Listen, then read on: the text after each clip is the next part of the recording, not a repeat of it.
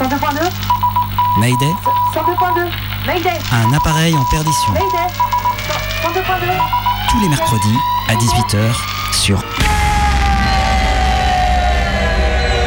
Radio Canu International Airport. Mayday, Mayday, micro rouge. Ouais, micro rouge. Mayday, Mayday, Mayday, micro vert. Mayday, micro vert. 102.2. Mayday, euh, les CD sont gravés ou pas? Mayday.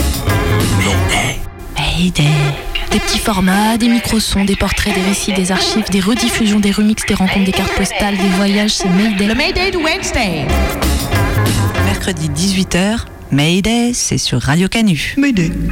Il y a eu une anesthésie générale, donc ça aussi, c'est plein de produits qu'on te met dans le corps qu'il faut euh, petit à petit euh, évacuer. Ce qui est compliqué en particulier, c'est que c'est c'est de la médecine, quoi. Du coup, c'est la vie des gens, quoi. Donc, Quand je suis revenue à la maison, elle m'a dit euh, T'as plus d'utérus alors? Là Alors je dis Bah ouais, ouais, non, ça y est, c'est cool, j'ai plus le fibrome, j'ai plus l'utérus. Elle me dit Tu veux dire que donc l'endroit où j'ai grandi les neuf premiers mois de ma vie n'existe plus Le truc hyper symbolique, hyper fort. Et donc je lui dis Bah oui. il va écarter, il va voir les fils, puisque j'ai déjà installé. Il va tirer dessus, il va l'enlever. Là, déjà, je vais crier. Il va me dire ça va aller, tout ça. Et après, hop, il va remettre le deuxième. Et puis après, je vais me relever. Je vais dire nickel. Et puis, une minute après, je vais dire ça va pas du tout. C'est là qu'il faut intervenir et me rattraper.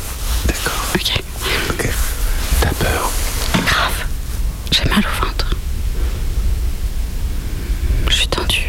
Mercredi 18h, Mayday, c'est sur Radio Canu. 102.2. Allez, allez, allez. Pas d'histoire. Allez. Allez, allez, oui, hop, en place, vous rentrez dans le studio là, allez hop. Non mais lâchez-moi là, vous me faites mal. là. Je vous dis que j'ai une allez. hernie discale. Oh. J'ai un arrêt de travail. Regardez, j'ai même des IRM. Ringard, arrêt de travail. Et pourquoi pas une visite médicale pour vérifier que vous n'êtes pas sous le Aïe. tampon Non mais c'est pas possible, moi je suis enceinte de 8 mois et demi là. Comment vous voulez que, que je m'assoie dans ce studio pas confortable Ta, qui ta, pue la vieille clope là? Eh, pas eh. possible. Elle perd les os, la petite dame? Non? Alors elle travaille, la petite dame. Eh ouais. Ah non mais attendez, mais arrêtez là, je suis en ITT, j'ai eu une hystérectomie là, il y a pas longtemps. Attends, Allez, ça va. Eh, eh, eh, si les hystériques pouvaient pas travailler, ça se saurait. Et lui, il a quelque chose à dire, lui encore là? Moi? Non, non. euh, moi, je suis, en, je suis en plein jet lag là. Je viens de revenir d'Abidjan il y a un mois. Non mais attends, c'est pas une heure le, le décalage avec Abidjan, si si? Ouais, c'est pas beaucoup une heure, hein. c'est c'est juste le temps de faire lever une pâte à crêpes euh, ou d'écouter un petit podcast de. Donc, euh, Ah, très bien, monsieur, Ouais, très vrai. bien, très start-up comme attitude. Faut tenir le coup, mon petit. Si à chaque décalage horaire, on devait prendre un congé, ben qu'est-ce qu'il ferait, notre président hein? Il serait toujours en congé. Et qui dirigerait le pays hein? Mais non, mais non, bah sa femme peut-être. Hein. Bah, euh, moi, désolé, mais je trouve qu'on n'est pas assez payé pour le travail qu'on fait. J'aurais bien voulu qu'on discute sérieusement d'une prime de risque. Et vous risquez quoi, s'il vous plaît? Vous risquez quoi? On risque le ridicule, le ridicule, par exemple, si ce sketch n'est pas drôle. Ouais, ou par, par exemple de riper sur la console. Et moi, je me suis déjà fait une élongation du doigt avec Ouais. la Ou console. une, une extinction de voix, ça vous parle ça non? Ouais. Hum, Ou d'être poursuivi pour caricature douteuse. Ouais. Comme quand, par exemple, qu'on avait comparé un poireau à une canette de bière. Ouais, ah ouais, je m'en souviens. On a même été poursuivi pour apologie de l'agriculture bio. C'était ouais, fou. C'était drôle pourtant. Bon, ça suffit. Vous avez été réquisitionné pour faire l'émission en détresse Mayday sur Radio Canu. Qui opère aujourd'hui? Ouais, ok, d'accord, c'est parti. Bon, CD Ah, ah non, il n'y a plus de lecteurs en fait. Euh, Ils ont été déclarés non conformes après la vague de modernisation de la radio. Ok, casque? Ouais, moi j'ai mal au bras, je peux pas le mettre mon casque. Pas de souci. De toute façon, il n'y a plus de casse suite de réduction budgétaire. Bon, micro? Ils sont où les micros là? Ah, bah ils ont été euh, vendus sur le bon coin pour euh, financer la flèche de l'Hôtel Dieu. Ouais, ok. Ouais. Donc euh, on fait une émission de radio fictive alors. hein. ça rapporte ça, vous croyez? Oui, ben vous plaignez pas non plus, hein. Il n'y a pas mort d'homme. ou de femme Mayday Mayday. Mayday, une émission de toute urgence. Le droit de grève euh, en médecine d'urgence, que ce soit chez les paramédicaux comme chez les médicaux, il est assez invisible parce que de toute façon, euh, les gens sont réquisitionnés pour travailler. Ils le notent, c'est écrit sur les vitres des services, c'est écrit sur les blouses des soignants, mais euh, les gens continuent quand même de travailler. Quoi. Ils en arrivent même, nous, dans notre service, à venir nous dire non, mangez pas, buvez pas là, sur votre poste de soins, mais vous n'avez pas le droit de quitter votre secteur de soins. On veut cette reconnaissance de la spécificité du travail aux urgences. On veut des effectifs qui sont en cohérence avec le nombre de passages chez nous. Et on veut des lits d'aval. Et on demande ça maintenant. La fièvre aux urgences où le mouvement de grève dure maintenant depuis plus de deux mois. À Lons-le-Saunier dans le Jura, un nouveau cran a été atteint la semaine dernière, notamment lors du jeudi de l'Ascension. Le préfet a dû prendre des mesures de réquisition du personnel. Nous sommes mardi dernier, Marie, infirmière aux urgences, est rentrée chez elle après une longue journée et avant son jour de repos, mais à 1h du matin. Les gendarmes sont venus à la maison, ont réveillé tout le monde. Le but c'était que je reçoive une réquisition pour aller travailler le lendemain matin à 7h. Donc euh, non, j'ai rien signé. Je voulais pas être réquisitionnée. C'est pas une façon de travailler pour moi. On n'est pas des criminels. C'est une euh, grève qui a lieu dans quelques hôpitaux, euh, qui euh, est en fait liée à des problèmes de sécurité. Je ne nie pas les conditions de travail, mais ce n'est pas ce qui a déclenché la grève à l'assistance publique. Une réquisition ordonnée par le préfet en accord avec la direction, car les urgences de Lons-le-Saunier sont en sous-effectif chronique depuis des mois. Les arrêts maladie se multiplient chez les infirmières comme chez les médecins, explique le docteur Éric Loupiac, urgentiste. Il faudrait que pour les urgences et le SMUR, nous soyons 6 médecins le jour et 4 la nuit. Nous sommes 3 le jour et 3 la nuit en ce moment. Mais j'ai envie de dire, les incivilités, elles, elles ne sont pas que de la part des patients. Il faut aussi voir comment on traite les collègues. Euh, la ministre qui nous désavoue des arrêts maladie, euh, on n'en peut plus de ce genre de réponse. Des arrêts maladie de complaisance, estime le directeur de l'hôpital Guillaume Ducolon. Nous avons quelques médecins qui ont franchi une ligne rouge en utilisant l'arrêt maladie comme moyen de pression dans le débat. C'est grave. Ce qu'a fait Madame euh, Buzyn, c'est de nous culpabiliser. Il faudrait qu'elle vienne se rendre compte sur le terrain ce que c'est de travailler. Et je pense qu'elle s'est rendue compte que la fatigue physique et psychologique, elle est vraiment présente. L'hôpital a fait face quand il y a eu la canicule. Il a fait face quand il y a eu l'épidémie de sida. Bon, là, on ne peut plus faire face. C'est-à-dire que si on a un problème de santé, une épidémie aiguë, il n'y a plus de marge.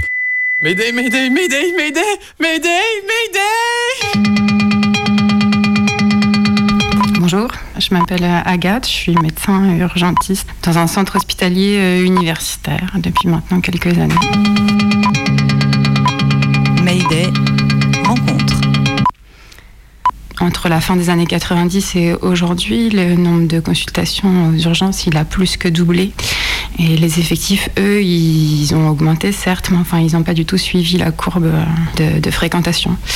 Par ailleurs, cette augmentation de fréquentation, elle s'explique par plusieurs choses. Donc, le vieillissement de la population, qui fait que, effectivement, les personnes âgées sont plus fragiles, elles sont plus amenées à être hospitalisées. Il y a aussi, comme on, on le sait beaucoup, une diminution du nombre de médecins généralistes. Et du coup, ça, ça réduit considérablement euh, bah, la possibilité d'accueil du patient en, médecine libérale. Et du coup, euh, les gens sont quand même amenés à se présenter euh, malgré eux dans les services d'urgence.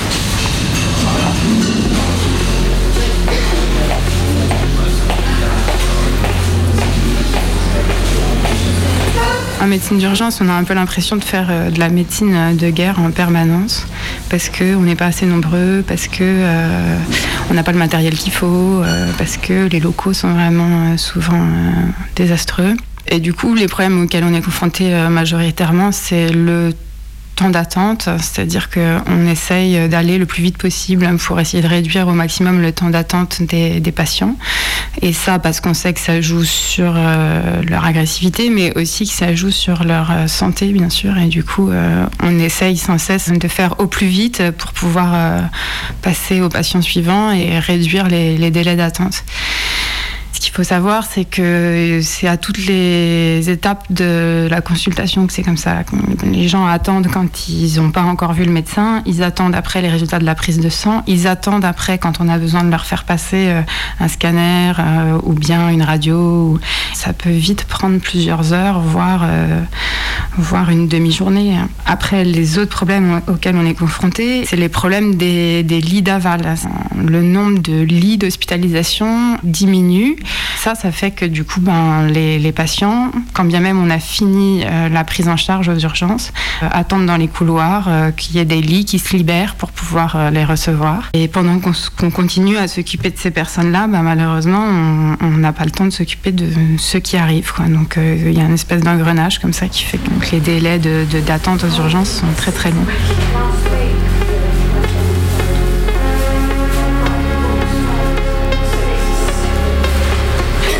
Fait, les services d'accueil des urgences, c'est des services où et les médecins sont jeunes, et les infirmiers sont jeunes, et les aides-soignants sont jeunes, parce que euh, c'est des services où les gens euh, ne tiennent pas sur la durée, en fait. Et ça, c'est un vrai problème, parce que la médecine, c'est quand même quelque chose qui s'apprend euh, avec l'expérience euh, et la transmission euh, des collègues. Et donc, euh, d'être sans cesse entouré de jeunes praticiens, de jeunes infirmiers, ben, je pense que c'est quelque chose qui est délétère aussi pour les patients. Il va falloir réfléchir aussi à comment faire en sorte que la médecine d'urgence redevienne un, endroit où les gens prennent du plaisir à travailler. Parce qu'en dehors de ça, c'est quand même euh, un domaine de la médecine qui est vraiment passionnant et c'est dommage d'en arriver euh, là où on en est euh, aujourd'hui. Bon, il y a aussi quelque chose qu'il faut noter, c'est qu'il y a une fuite euh, des, professionnels euh, urgentistes vers les cliniques privées, en fait, parce que euh, les- conditions d'accueil du patient sont pas les mêmes, hein, que les conditions salariales sont pas les mêmes. Voilà, peut-être qu'ils n'ont pas tout à fait tort.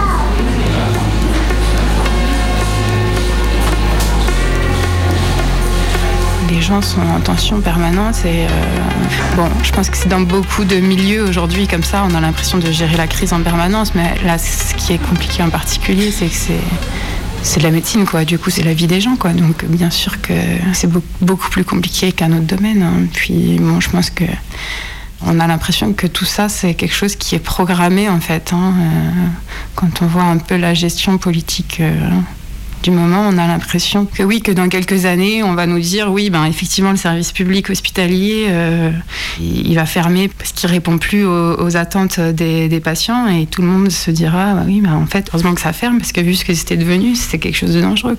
Mais ça, c'est des décisions euh, gouvernementales. Quoi. Ce qu'on constate quand même depuis quelques dizaines d'années, c'est et d'un côté euh, l'émergence de cliniques privées, bon, dans toutes les grandes villes de France qui commence vraiment à faire une, une réelle concurrence euh, d'attractivité, que ce soit pour les professionnels comme pour les patients. hein. Et voilà, tous les services d'accueil des urgences qui sont dénommés comme tels, ils ont les subventions pour soigner toute la population, y compris la population qui n'a pas de couverture sociale. Euh, dans la réalité, c'est pas tout à fait le cas. Il y a des cliniques qui acceptent, des cliniques qui refusent. Parmi les cliniques qui acceptent, euh, en fait, la programmation ultérieure des soins, elle est beaucoup plus complexe euh, pour les personnes euh, qui n'ont pas de, couverture sociale. C'est un espèce de cercle vicieux puisque de fait, on finit par trier la patientèle. Et oui, la patientèle des, services publics, elle est souvent plus complexe et plus riche que la, enfin riche, je veux dire culturellement, que la patientèle des, des- cliniques. Et oui, soigner un patient qui parle pas la même langue que soi, euh, soigner un patient euh, qui euh, a des problèmes d'origine psychiatrique ou autre, ben, ça prend plus de temps. Et du coup, il faut aussi réfléchir à penser les effectifs avec ça derrière la tête. Quoi. Mayday, l'émission en détresse.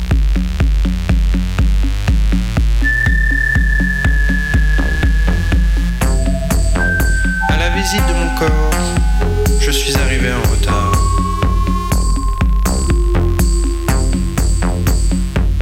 Essoufflé, sur le tapis rouge de ma langue, dans le cirque de mes molaires, j'entendais le groupe parti sans moi déjà loin dans l'œsophage.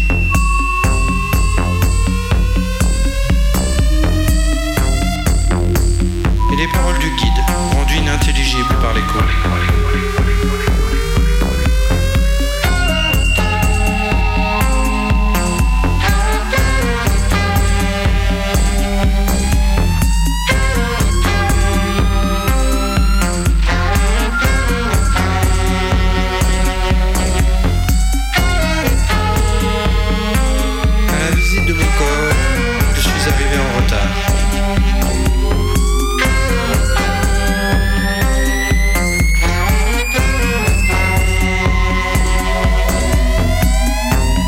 À pieds joints sous ma luette et j'ai essayé de suivre la trace du groupe de visiteurs. Mais je n'y voyais goutte. Après un détour dans mes poumons, j'ai fini par retrouver le circuit digestif, essoufflé, dans le ballon violet de mon estomac.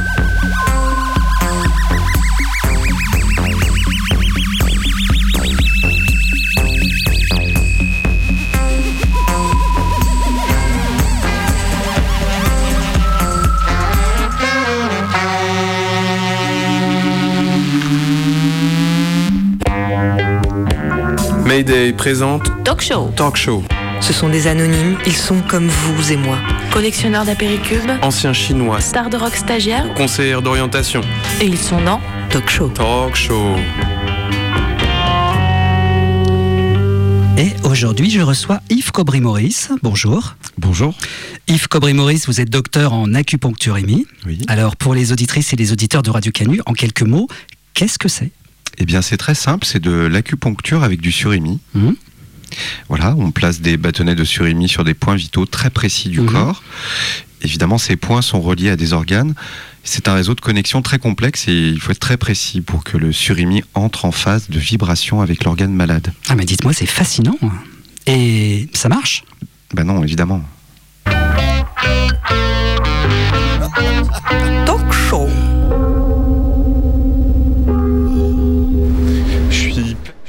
Place des terreaux.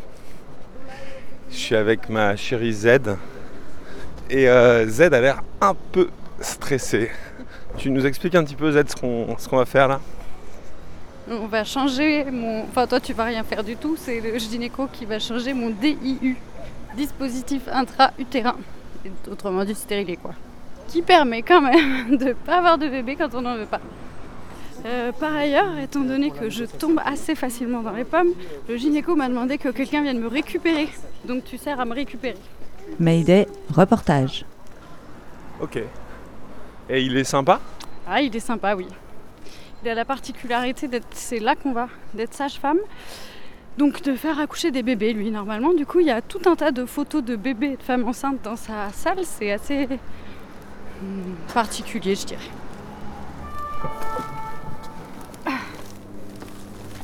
Seul. Je panique, je panique.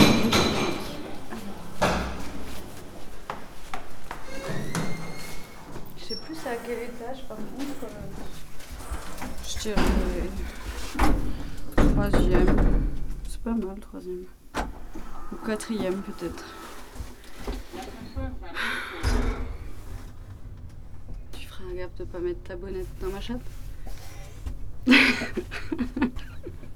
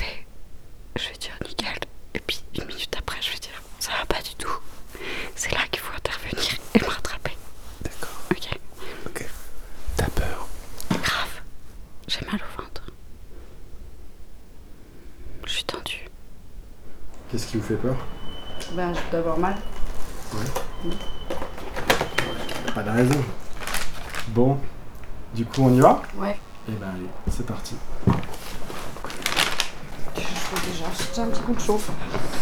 Déjà Ouais. Ça commence comme ça.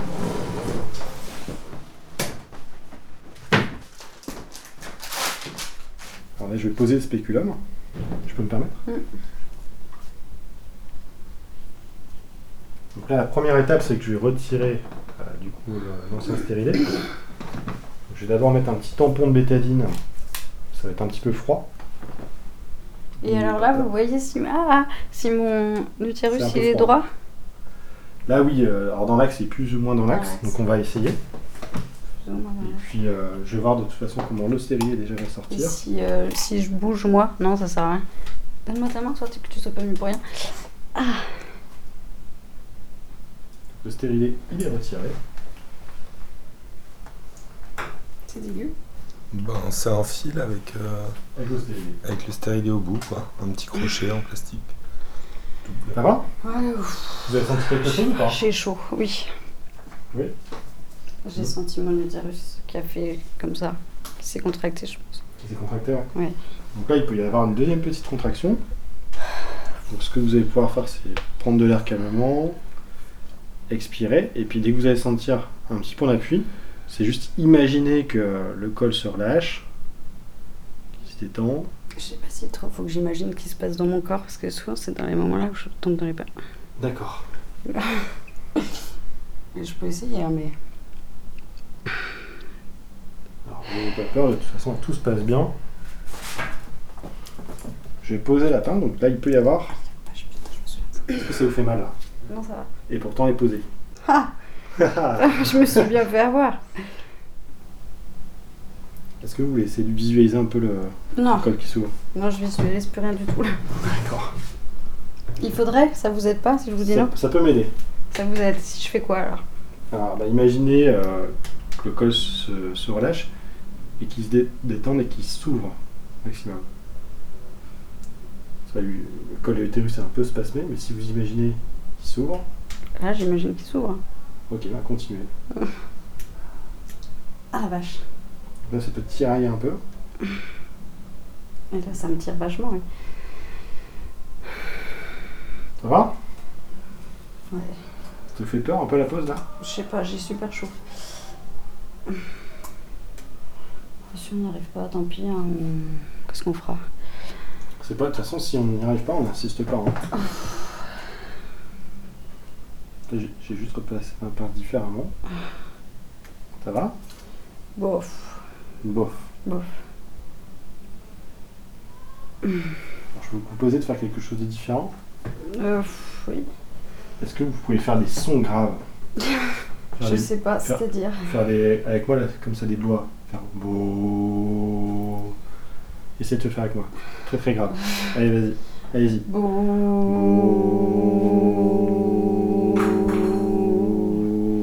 Très très grave. Allez-y.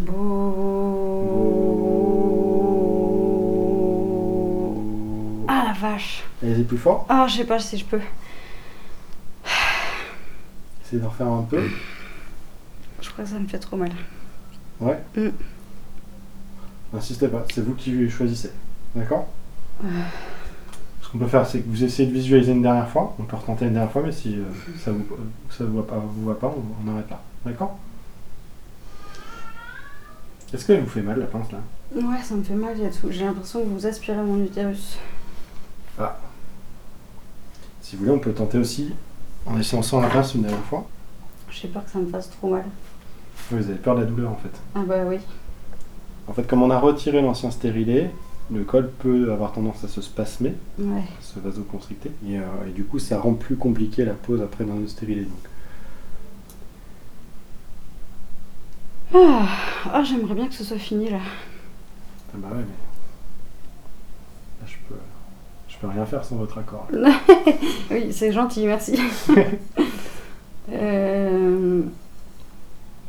Oh, je sais pas. Si vous voulez, on peut retenter une dernière fois. Si ça vous tolérez pas, on arrête là. Ouais. Ouais. On fait ça? Mm. Allez putain la vache. On essaye Ouais. Je peux rien faire, un grave aigu, tout ça. euh. Mais si vous le sentez pas, vous le faites pas non plus. hein. Ah non, non, bah, ouais, tout, tout- tout se Ah. passe bien. Donc là, là, il peut y avoir des douleurs de contraction en fait. Ah, bah, je sais pas ce que c'est, mais Comme des douleurs de règles. Mais ça, c'est normal. ça fait pas tout à fait ça quand j'ai mes règles. En même temps, on ne se pas un stérilet à chaque fois que vous avez vos règles. Ah bah heureusement. J'aurais changé de moyen de contraception. Essayez de faire les sons graves comme tout à l'heure. Je sais plus comment il fallait faire. Avec les sons très très graves, les hauts très très graves. Ah oui. Travailler. Très très grave. Plus grave, je pense que vous pouvez. Je peux pas. hein. Oui, si. Oh. Et plus fort. Allez, Oh.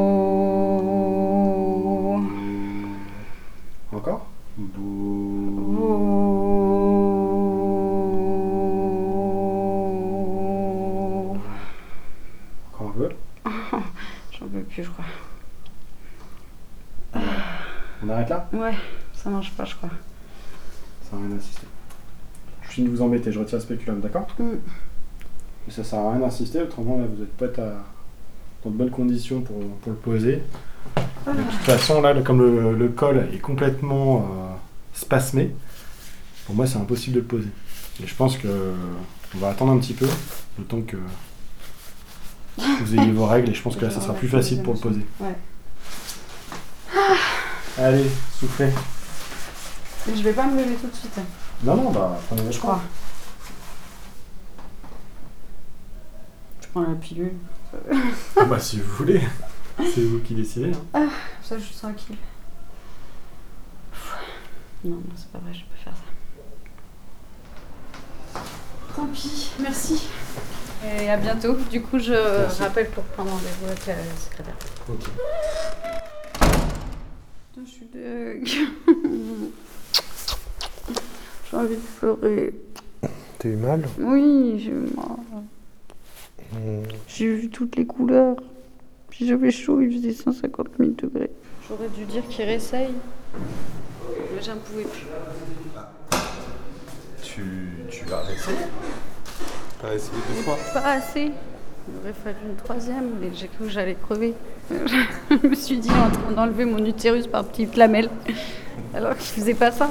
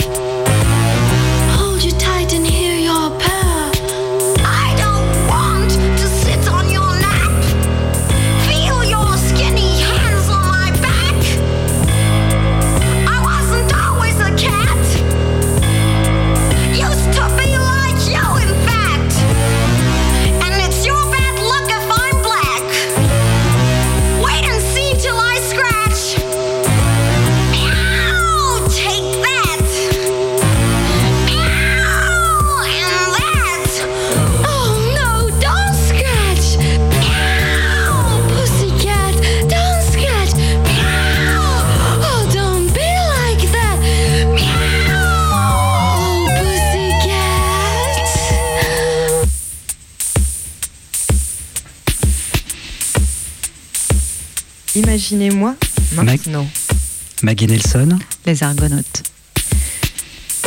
Imaginez-moi maintenant comme une silhouette découpée en forme de femme enceinte dans une prestigieuse université new-yorkaise, en train de donner une conférence à propos de mon livre sur la cruauté.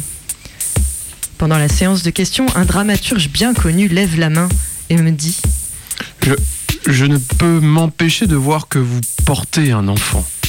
Ce qui m'amène à la question, comment êtes-vous arrivé à travailler sur tous les sujets sombres euh, Le sadisme, le masochisme, la cruauté, la violence et ainsi de suite. dans votre état Ah oui, je me dis en frappant du genou contre le podium, il faut faire confiance au vieux patricien blanc pour rappeler à la femme qui parle qu'elle a un corps.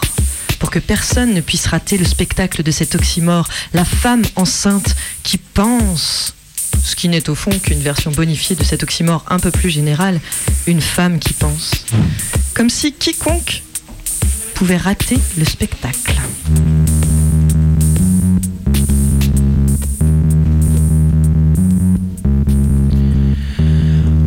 Putain. En vrai, je sais pas comment j'ai fait pour arriver jusqu'ici. Hein. Je crois que s'il n'y avait pas ce canapé dans le bureau, euh, j'aurais jamais fait l'effort. Hein. Euh, désolé, mais Ouais, c'est vrai que je m'embourgeoise un peu en plus. Je bosse un petit peu trop pour faire de la radio. Ma seule préoccupation actuellement, c'est de trouver euh, un bon coussin et le parfait canapé. Mais ça, c'est bon, c'est fait. J'ai trouvé un putain de super canapé sur le bon coin. Oh, un beau concept. Ouais, je sais, mais j'adore. J'adore. C'est un peu comme un canapé d'angle, mais pas d'angle. Tu peux, tu peux choisir de, te mettre en mode larve, mais à différents stades, tu vois. Il y y a petite, petite larve, euh, moyenne larve et grosse larve bien couchée, là. Ah, je suis refaite. J'ai rien loupé de Roland Garros, du coup, c'était super. Oui. Bon. C'est vrai qu'il n'y a pas encore de caméra dans le studio. Je sais pas ce que vous avez foutu ces derniers mois, mais je suis obligée de me faire une petite description du coup de mon état actuel, histoire d'excuser mon cet état balénique un peu avancé. Euh, je suis très exactement à 8 mois et une semaine de grossesse. Donc autant vous dire qu'il y a quelques chances pour que je ne finisse jamais cette chronique et que j'accouche quelque part entre la rue Sergent Blandan et le prochain arrêt du 6. Voilà. Ah, ça fait à peu près place à donner quoi. Oui, il s'agit bel et bien d'un exploit que mon corps m'ait porté jusque-là. Car oui, je souffre. J'ai mal. Ça tire, ça pique, ça gonfle, ça retire, ça tend, ça fatigue, ça tire, ça coince, ça tire. Voilà. En vrai, si l'accouchement s'appelle aussi une délivrance, ça n'est pas pour faire joli. Ce n'est pas juste un joli mot. Non. C'est le sentiment qui anime toute femme enceinte. La liberté, la délivrance. Enfin, retrouver un corps qui réponde un minimum à son cerveau. La délivrance, par exemple, de pouvoir se lever en moins de 30 secondes de son lit. Oui, je sais, dit comme ça, ça fait court 30 secondes. Hop. Mais pour juste se lever de son lit, c'est extrêmement long. 1, 2, 3, 4. Tentative de roulade sur le côté. Échec. 7, 8, 9, 10. Nouvelle roulade suivie d'une élévation faiblarde du coude. 13, 14, 15, 16. Chute lamentable sur le côté. Putain. Ouh. 19, 20, 21, 22. Seconde tentative essoufflée, rotation pénible du bassin qui tire évidemment. 25, 26, 27, 28. Ouh. Dépliage des jambes sans trop pousser sur les fesses, sinon bah, ça fait ressortir les hémorroïdes. 30 secondes. Ah, Ah oui, pardon, j'ai dit un gros mot. Hémorroïdes. Non mais c'est bon, euh, fais pas semblant d'être dégoûté. J'ai lu que la majorité de la population en avait ou en avait déjà eu. Juste c'est trop la honte pour en parler. Mais moi, je n'ai plus de honte, je m'en fous, le statut de femme enceinte te désinhibe complètement. De toute façon, ton corps t'appartient plus vraiment. Il fait un peu comme il veut. Il se lâche et il te lâche. Il n'est plus qu'un outil dont tu ne saurais plus te servir et dans lequel se développe un autre être. Alors ça ne sert à rien de s'énerver. Il faut relativiser. Tu as mal C'est comme ça, ça passera. au moins au fil des mois, ton corps, tu n'oublies pas. Et tu n'oublies pas que finalement, tu n'es qu'un corps qui se rappelle à toi sans cesse. Les douleurs évoluent, disparaissent, réapparaissent, s'accentuent. Et tu découvres des parties de ton corps que tu ne connaissais pas. La région sacro-iliaque, la symphyse pubienne, le sacrum. Mhm. Et tu n'avais pas non plus idée que ton nombril pouvait te faire vraiment super putain de mal. Alors bon, l'accouchement finalement, ce n'est que le point d'orgue, l'apothéose, le feu d'artifice de toutes ces petites douleurs réunies. Et après, tu te remets. Tu remuscles ton périnée. Tu graisses tes seins. Tu replaces ta symphyse. Et tout revient dans l'ordre. À peu près. Plus ou moins. Bon, j'avoue quand même que j'avais pas autant senti mon corps pour la première grossesse. C'est qu'il doit prendre bien cher à chaque fois quand même. Je me demande si les femmes qui ont eu 3, 4, 5 enfants qui sont passés par là arrivent encore à retenir leur pipi quand elles éternuent. Bon, c'est pas tout ça. Elles sont bien agréables, hein, les nouvelles chaises de Canu, c'est cool, mais, euh, mais ça vaut vraiment pas mon canapé. La pauvre. Elle aurait mieux fait de se faire enlever l'utérus. Hein. Quand je suis revenue à la maison, elle m'a dit euh, Tu veux dire que donc l'endroit où j'ai grandi les neuf premiers mois de ma vie n'existe plus des trucs hyper symboliques, hyper forts. Mayday? Eh ben, euh, t'es là pour qu'on parle de mon hystérectomie, donc euh, une ablation de l'utérus et du col de l'utérus. Rencontre. Je m'appelle Marion, j'ai 45 ans, j'habite à Lyon. Euh, j'ai eu cette opération parce que j'avais un gros fibrome. En fait, c'est une sorte de grosseur euh, qui est très très gênante, qui appuie sur la vessie, sur les autres organes et euh, qui faisait des règles absolument atrocement douloureuses. Mon gynécologue me suit depuis que j'ai 24 ans à peu près et c'est l'obstétricien qui m'a accouché aussi. Donc euh, c'est quelqu'un qui a une façon un peu rude, je trouve, de parler. Ah, vous avez un fibrome, euh, c'est euh, pas malin, il n'y a pas de complications, mais il faudra le surveiller. Si ça grossit trop, euh, on verra ce qu'on fait et puis à un moment, peut-être on enlèvera tout. Voilà. Ah, comme ça, oui, oui, c'est euh, charcutier quoi. et donc je lui dis, mais ça va pas, mais vous êtes un barbare. Donc voilà, là il rit. Et je dis, mais enfin, vous vous rendez bien compte que mon utérus est constitutif de ma personnalité et. Euh, et il me regarde un peu étonné et euh, je pense que c'est ce, finalement ce petit regard d'étonnement qui va me faire réfléchir sur tiens mais qu'est-ce que c'est que mon utérus pour moi en fait maintenant?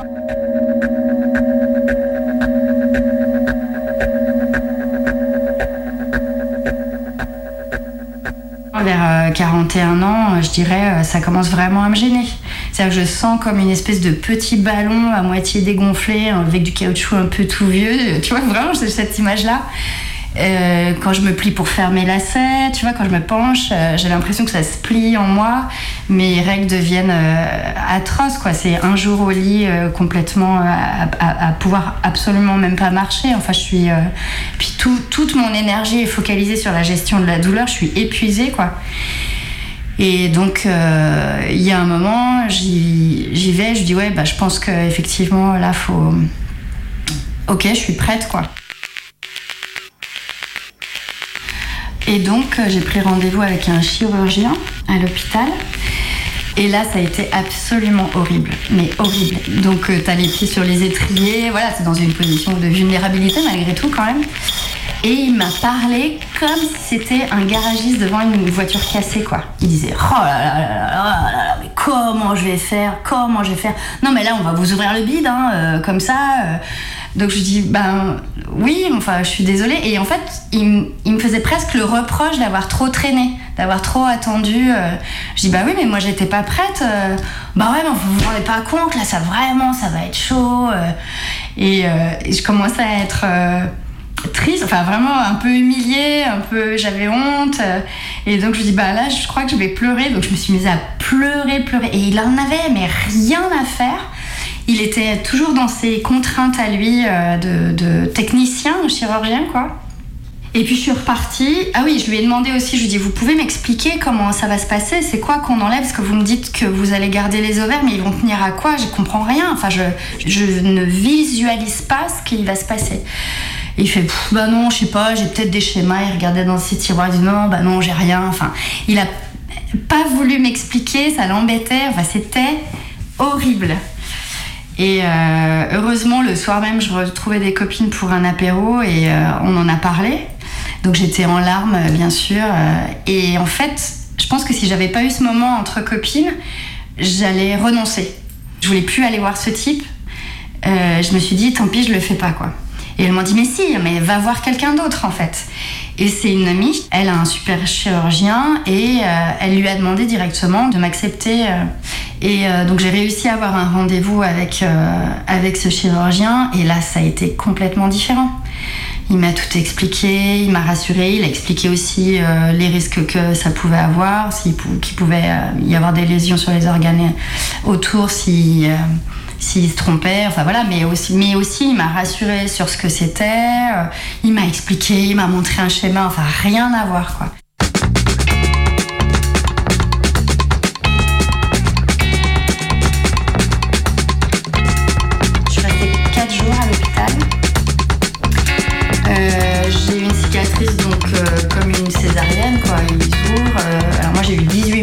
Comme c'était très gros, euh, voilà, ils ont sorti euh, l'utérus, le, col- de l'utérus, le fibrome. Euh, mon fibrome faisait 1 kg, voilà, donc c'était très gros. Et, après j'ai eu 5 semaines de congé pour me remettre parce que vraiment, ouais, physiquement j'étais épuisée quoi, vraiment épuisée. le corps, il, ramasse, quoi, vraiment beaucoup. Cette opération a eu lieu il y a trois ans, que j'avais 42 ans. Et mon gynécologue m'en parle depuis que j'ai 39-40 ans. Et donc, euh, j'ai mis euh, toutes ces années à euh, me préparer psychologiquement à ça. J'ai vraiment travaillé sur. je reste une femme sans utérus. Enfin, c'est complètement débile de dire que c'était. alors, je disais constitutif de mon identité. Ça voulait pas dire que ça n'était que ça, mais pour moi, ça en était un élément. Et puis, en fait, non. Non, alors après, effectivement, j'étais peut-être sereine par rapport à ça parce que j'avais fait mes- des enfants et que, et que la question euh, se posait plus. Donc c'était effectivement un organe euh, malade et qui pouvait être enlevé. euh, donc euh, allons-y quoi. Je sais pas comment c'est pour quelqu'un qui a pas d'enfant si c'est cette question-là de la maternité, elle est vraiment importante pour elle. Mais je trouve que socialement, on est construite autour de ça, d'un accomplissement d'une femme adulte. C'est on doit aimer toute la vie, le même homme, bien sûr hétéro, bien sûr, et, euh, et faire un enfant avec euh, ou plusieurs avec cette personne-là. C'est il vit heureux et eurent beaucoup d'enfants. Moi, inconsciemment, je répondais euh, en écho à ce que la société me disait qu'il fallait que je sois. J'étais dans ce schéma, hein, j'ai vécu pendant 14 ans avec le père de mes enfants, je l'ai connu, j'avais 21 ans, tu vois, j'étais toute gamine quoi en fait. Et quand ce couple, et du coup ce modèle, enfin cette structuration familiale a volé en éclats, on va dire, tout a été remis en question dans ma vie, mais d'une manière assez, euh, euh, je dirais presque éblouissante. quoi. C'était l'espèce de révélation par l'empirisme, par l'expérience. Ma vie, elle est cool comme ça, ma vie, elle est bien comme ça. Et du coup, la question de la définition de ce que c'est qu'être une femme, je l'ai aussi revécu différemment, réexpérimenté différemment. Je reste euh, l'individu que je suis avec ou sans utérus.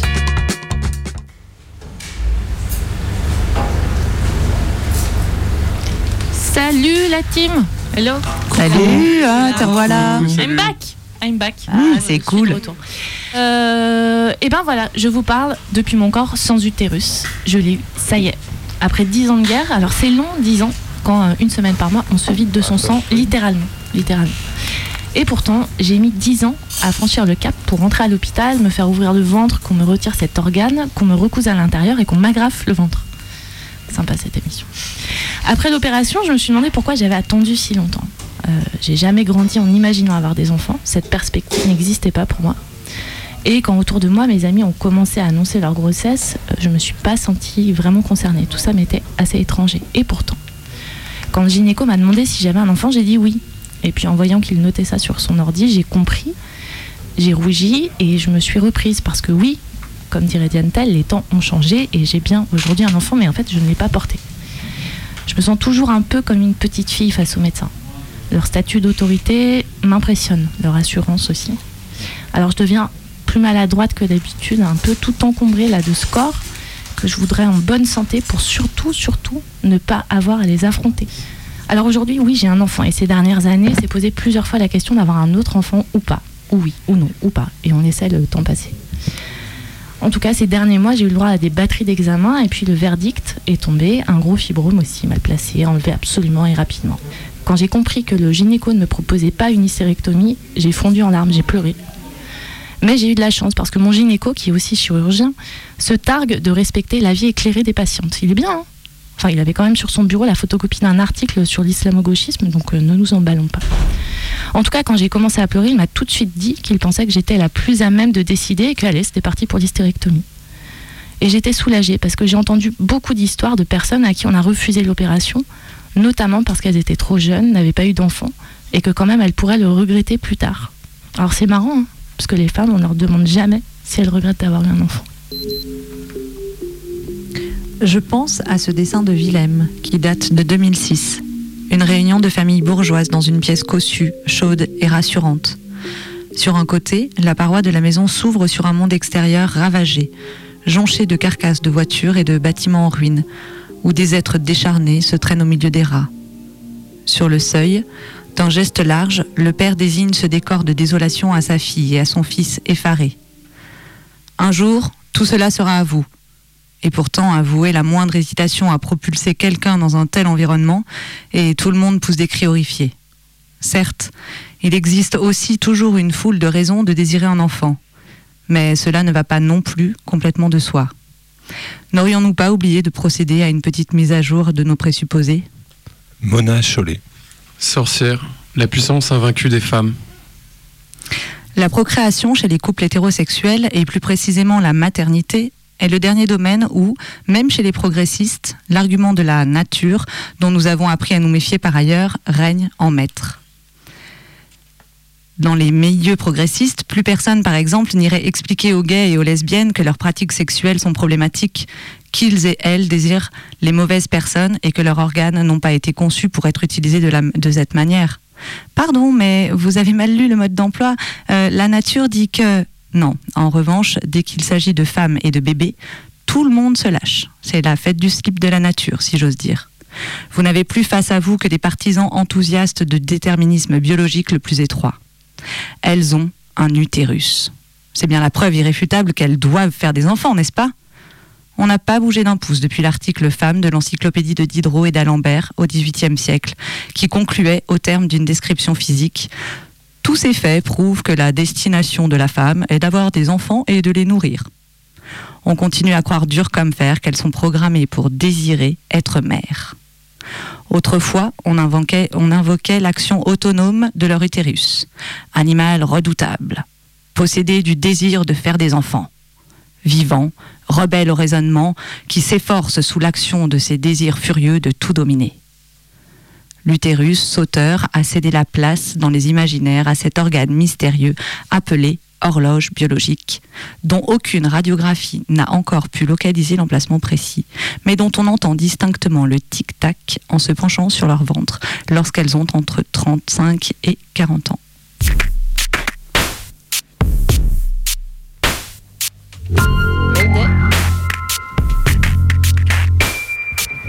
J'exhibais ma carte senior. Sous les yeux goguenards des porcs. Qui partirent d'un rire obscène Vers ma silhouette de sirène. Je suis vieille et je vous encule Avec mon look de libellule Je suis vieille et je vais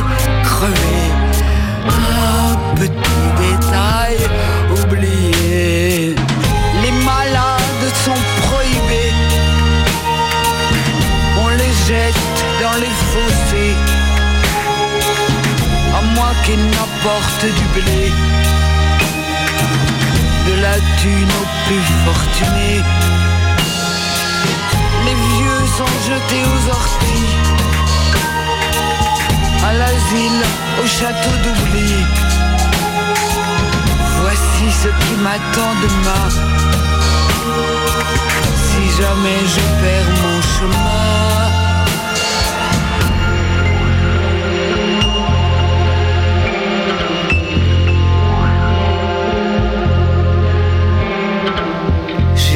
D'autres projets, vous voyez. Je vais baiser, boire et fumer. Je vais m'inventer d'autres cieux. Toujours plus vastes et précieux.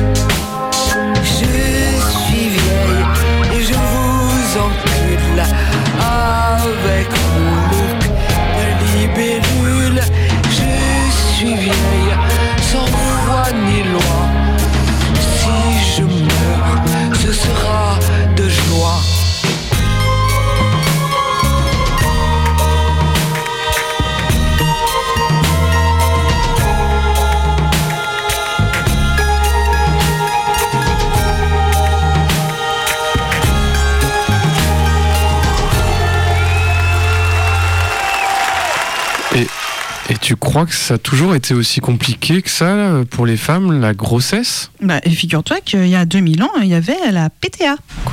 La PTA Bah oui, la procréation théologiquement assistée. Ah oui, ça devait être pratique ça. Mayday présent Il était une fois en 19. en 19 19. Les esclaves nous sont indispensables. Le passé, mais avec la 4G. Ça sert à rien l'histoire, de toute façon ils sont tous morts. Super. Donc vous allez nous dire ce qui se passe, hein? On est où là? Et on est quand? On est en 19. Que veux-tu qu'on fasse? Affronter des hommes à cheval et en armure, rien qu'avec des cailloux et, et nos mains nues le futur du passé éclaire l'avenir du présent.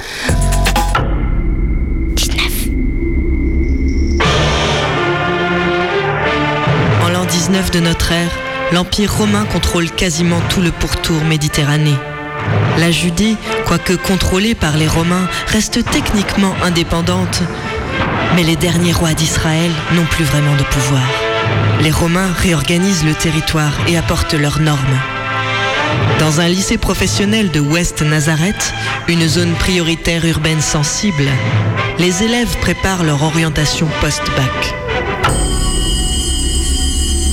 Ça m'embête vraiment pour cet élève. hein. On peut pas dire qu'il essaye pas. hein. Ouais, c'est sûr qu'il est volontaire. En plus, c'est pas facile pour lui dans la cour. hein. Il se fait taper dessus à chaque récré. Ah, t'as remarqué aussi, toi. Eh oui. Et il riposte pas. J'espère que ce sera pas le coup dur de trop. Hein. On sent une petite fragilité chez lui quand même. Eh, mais qu'est-ce que tu veux qu'on fasse? C'est pas nous qui faisons les lois. Hein. Bon, je lui dis de venir à l'intercours, on va voir. Hum, t'as bien fait. Oui, entrez Asseyez-vous, monsieur Denzaret. Euh, de Nazareth. Bon. On a repris votre dossier Parcoursup et votre vœu numéro 1, c'était BTS MMP, Magie Miracle et Prosélytisme. C'est bien ça? Oui, c'est ça. J'ai fait plusieurs stages chez des magiciens agréés. Oui, je sais. Malheureusement, euh, il y a un problème avec votre état civil. Vous pouvez nous confirmer votre date de naissance? Euh, oui, le 25 décembre 0. Ah, justement. C'est ça le problème. Et oui, vous savez que les Romains ont fait un grand recensement des habitants de la Judée avec vérification d'état civil. Et les documents indiquent que vous êtes né en moins 4 et non en 0. Ce qui vous fait 22 ans. Ah bon? Et oui, et là, ça change tout. Parce que la formation que vous demandez est réservée aux moins de 21 ans. Et il y a un numéro exclusif pour ces formations. Ah mince. Voilà, on est désolé. Il va falloir réfléchir de nouveau à votre orientation.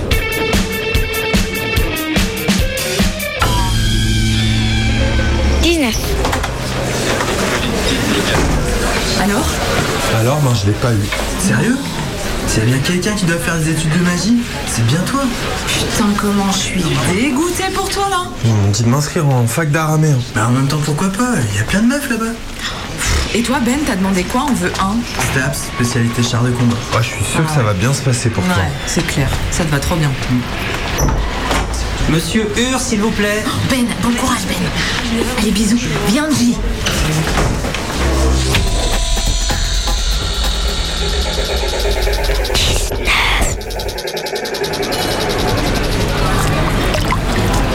Regarde Magda Magda, regarde, je marche sur l'eau C'est juste une flaque, J. Oh, et, et l'aveugle à qui j'ai rendu la vue devant la boulangerie Arrête d'abuser. Ok, tu l'as guéri. Mais enfin, il avait juste une conjonctivite. Bon, allez, moi je tourne là, hein. Attends, attends, attends, attends. Et là, regarde. Là, je suis mort. Là, je suis pas mort. Là, je suis mort. Là, je suis pas mort. Mort. Pas mort. Mort. Pas Oh, mort. Arrête. Ah, ok, ok, c'est bon, tu fais peur à tout le monde là. Bon, et ça va Tu déprimes pas Ça va, Magda. Ok, tu m'appelles tout à l'heure Et arrête de t'inquiéter pour moi. hein. Ok. Bon, allez, bisous à ta famille. J'y vais. Salut, J. Il était une fois en 19. Vercingétorix est ici, 18 000 soldats sont avec lui. La place forte la plus solide de toute la Gaule. Salut, elle est où maman là? Pas question de la sais pas. Elle est au planning familial. Elle teste une nouvelle contraception. Allons construire un mur autour d'Alésia. Et papa, il est où Piégé à l'intérieur, nous les affamerons. À ton avis Papa Ah, fiston, t'es rentré. Comment ça va? Ouais. Tu veux pas arrêter deux minutes, s'il te plaît? Ils m'ont pas pris au BTS. Oh, GG, mon lapin. Je suis désolé. Bah, ils disent que c'est parce que j'ai 22 ans en fait. C'est quoi ces conneries, papa? Ah, tu sais, pour les détails administratifs, euh, il faudrait que tu demandes à ta mère. Parce que moi. Ouais, mais du coup, je peux pas m'inscrire. Et le seul vœu qu'ils aient accepté, ça serait la fac d'araméen. Et ça, t'as pas envie? Non, mais papa, plus personne veut faire araméen au premier siècle. Hmm, ok. Allez, viens. On va clouer quelques planches, ça va te détendre. Et papa, je reprendrai pas la charpenterie. This is. Water's I love the Christians.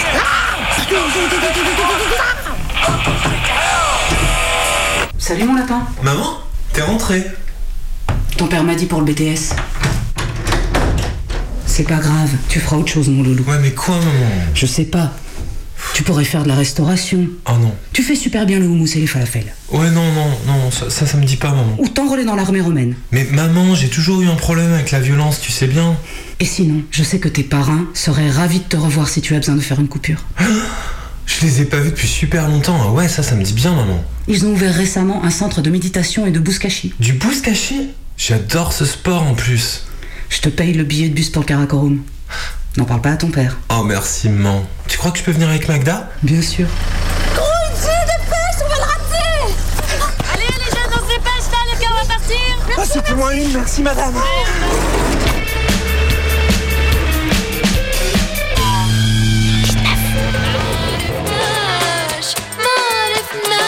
Hé Baltos, faut aller chercher Jésus et sa copine à la gare routière. Oh non J'ai une barre sur le front avec tout l'opium d'hier soir. Ben ouais, mais moi j'ai entraînement de Bouskashi. Et Melchior il est parti faire un spectacle dans une maison de retraite. Et il peut pas arriver direct par téléportation, il a pas encore appris ça? Ben non. Bon. Elles sont où les clés du tapis volant?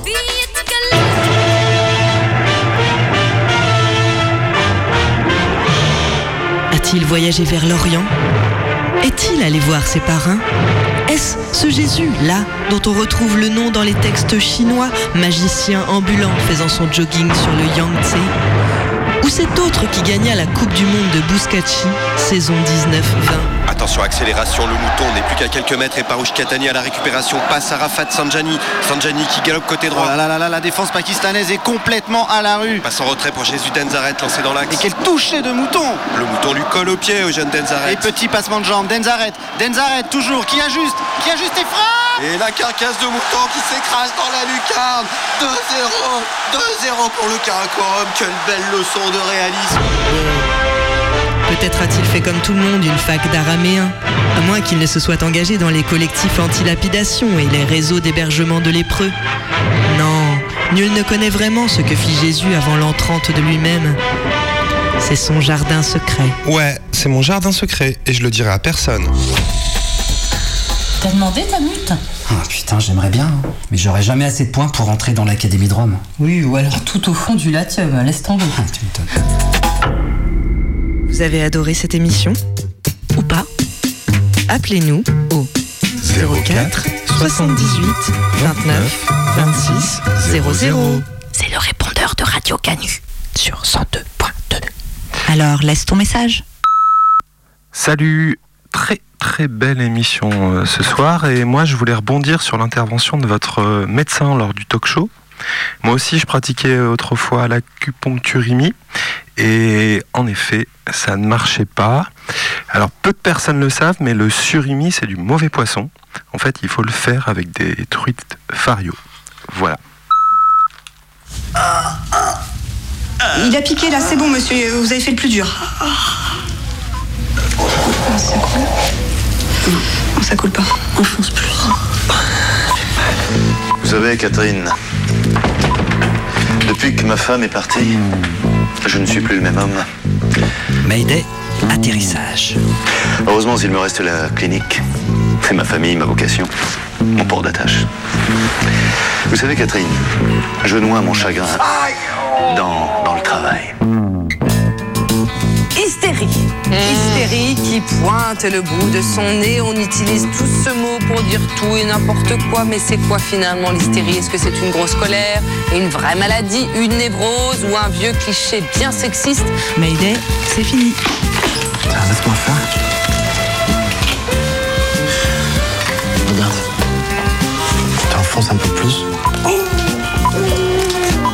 Hystérique, ça, veut, ça vient d'où? Ça vient d'hystérikos, ça vient du grec, ça vient de l'utérus. Donc c'est vraiment un, vraiment un mot qui a été collé aux femmes. Mais nous, médicalement, on l'utilise plus. Bon, si t'as aimé Mayday, tu peux le réécouter du lundi au Sunday sur le site internet de Mayday.